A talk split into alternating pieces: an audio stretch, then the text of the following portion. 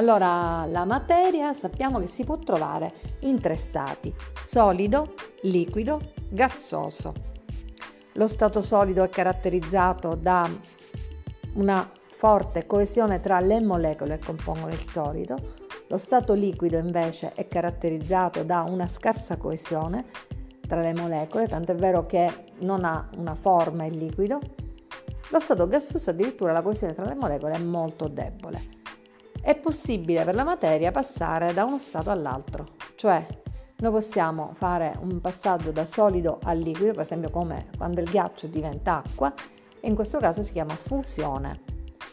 Da liquido a gassoso si chiama evaporazione oppure ebollizione, per esempio quando l'acqua diventa appunto vapore acqueo e in questo caso L'evaporazione avviene a tutte le temperature e coinvolge solo lo strato superficiale del liquido. L'ebollizione invece è quando tutto il liquido, cioè quando mettiamo la pentola con l'acqua dentro e raggiunge una certa temperatura che a livello del mare per esempio è 100 gradi, eh, abbiamo l'ebollizione, cioè noi vediamo proprio tutto questo liquido in qualche modo coinvolto nel passaggio di stato. Poi abbiamo i passaggi inversi, cioè abbiamo la condensazione o liquefazione, cioè da gas a liquido, poi abbiamo la solidificazione da liquido a solido. Come avvengono questi passaggi? Questi passaggi avvengono fornendo calore quando si tratta di passare da solido a liquido, da liquido a gas, dobbiamo fornire calore e fare aumentare la temperatura fino a che non raggiunge la temperatura appunto di fusione o di ebollizione. Ora vedremo e poi viceversa dobbiamo sottrarre calore al corpo quando invece dobbiamo passare da gas a liquido e da liquido invece a solido. Poniamo attenzione ad esempio alla fusione, quindi quando il solido diventa liquido. Nel caso per esempio del ghiaccio, il ghiaccio può passare allo stato liquido, quindi diventare acqua, quando ad esempio eh, raggiunge la temperatura di 0 gradi. Ora questa temperatura di 0 gradi centigradi o Celsius addirittura è una temperatura così fissa che Celsius la scelse per proprio realizzare suo, la sua scala termometrica e quindi il suo termometro, cioè a questa temperatura avviene questo passaggio di stato e fino a che tutto il ghiaccio non è diventato eh, liquido, quindi acqua, la temperatura dell'acqua distillata si mantiene costante. Perché si mantiene costante? Perché ovviamente il calore che noi stiamo fornendo in qualche modo, per esempio mettendo il ghiaccio su un fornellino, esponendolo al sole o a qualunque altra fonte di calore, anziché eh, andare ad aumentare l'energia cinetica delle molecole L'energia cinetica delle molecole è collegata alla temperatura, quindi non aumenta la temperatura, invece questo calore che noi forniamo eh, serve per sciogliere proprio in qualche modo questi legami intermolecolari tra le molecole. Il passaggio di stato quindi avviene a temperatura costante.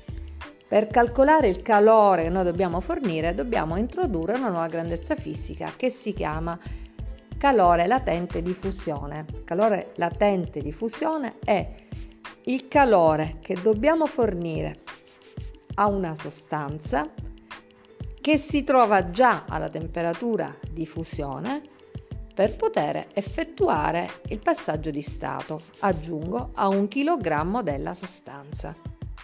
La sua unità di misura è joule fratto chilogrammi. E se vogliamo andare a calcolare per esempio eh, qual è il calore che dobbiamo fornire a una certa quantità di sostanza per effettuare questo passaggio di stato, dobbiamo semplicemente fare una moltiplicazione. Calore latente di fusione per massa in chilogrammi. In genere il calore latente di fusione è un numero molto più alto del calore specifico. Ci vuole molta energia, molto calore per effettuare il passaggio di stato, quindi per sciogliere questi legami tra le molecole.